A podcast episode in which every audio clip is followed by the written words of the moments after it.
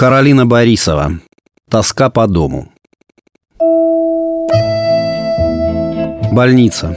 Урологическое отделение на седьмом этаже. Раннее утро, почти шесть. За окном идет снег. Два пациента уже проснулись и терпеливо ждут приход медсестры. Третий спит, еле слышно посапывает. Соседи по койке завели полушепотом разговор. «А ты знаешь, у меня никогда не было своего дома», — сипло произнес Николай Федорович, старчески покряхтывая и покашливая. «Сколько лет мне уже, а я так и не узнал, что такое домашний уют. Своя кровать, миска каши и крыша над головой. Только одеяло с мусорки однажды перенес, дырявое, но свое. А то, наверное, стащили теперь. Я ведь все добро свое, где упал, там и оставил».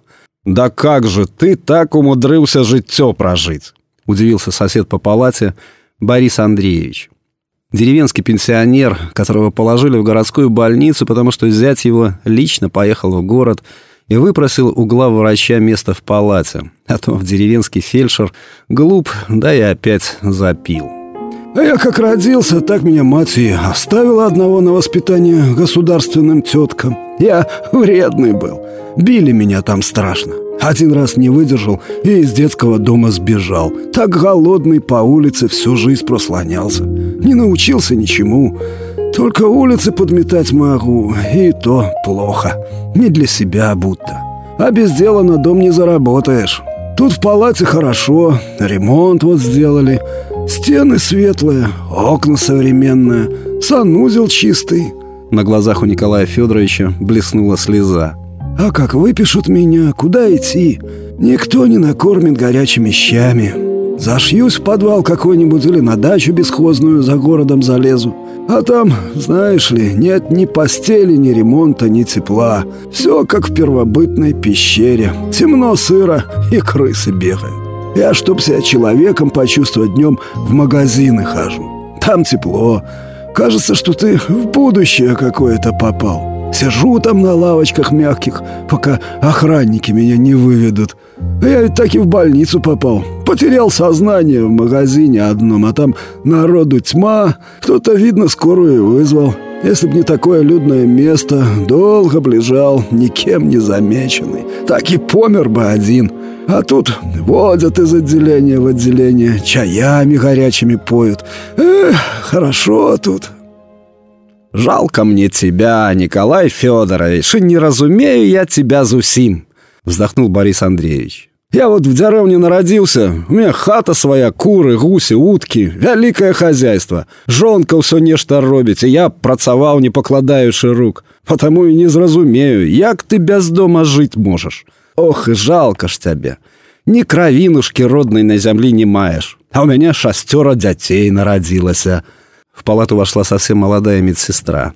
Раздала градусники, приготовила уколы.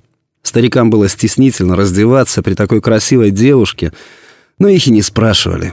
Просто делали свое дело. Какой-то трепет и стыд испытывали мужики от того, что на них не обращает внимания хорошенькая образованная девушка, они вовсе к этому не готовы. Они слишком старые и безобразные. А еще это унизительная мочепочечная болезнь, о которой все здесь знают и принимают как само собой разумеющееся. «Иванченко, поворачивайтесь!»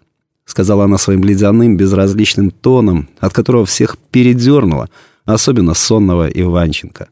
Если бы она где-то над ними подшутила, им, может, не так страшно было. Они бы тогда точно знали, что о них тут думают, а так можно было только догадываться.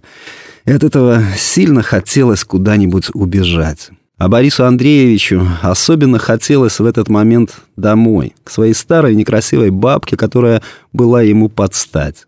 И лежать не на этой скрипучей койке, а на своем родном диванчике в комнате за печкой, которую он купил лет 30 назад за перевыполненный план по.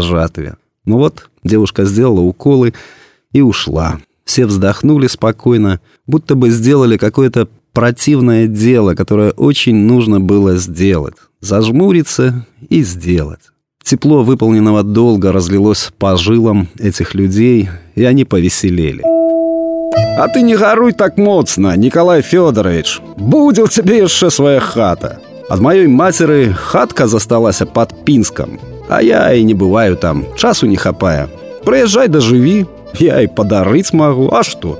Пойдзеш працаваць у калгас, кім-небудзь да возьмуць. Там возера і лес рукою падаць. Печка вялікая пасярод дома стаіць. Увесь час у цяпле будзеш. Николай Федорович стеснительно заерзал на постель. Ему было одновременно и лестно за предложение, и неприятно, что кто-то как бы затронул его личное священное право быть несчастным. Стыдно стало, что кто-то усомнился в его самостоятельности и проявил о нем заботу, будто бы он и сам не может, не в состоянии. «Не, Борис Андреевич, я не могу. Хате работать нужно, печь топить, дрова рубить, скотину кормить, огород сажать. А я что?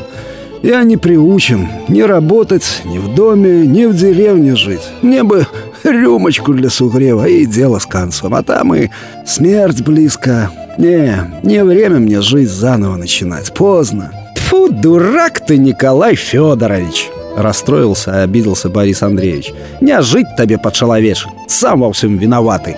Это верно.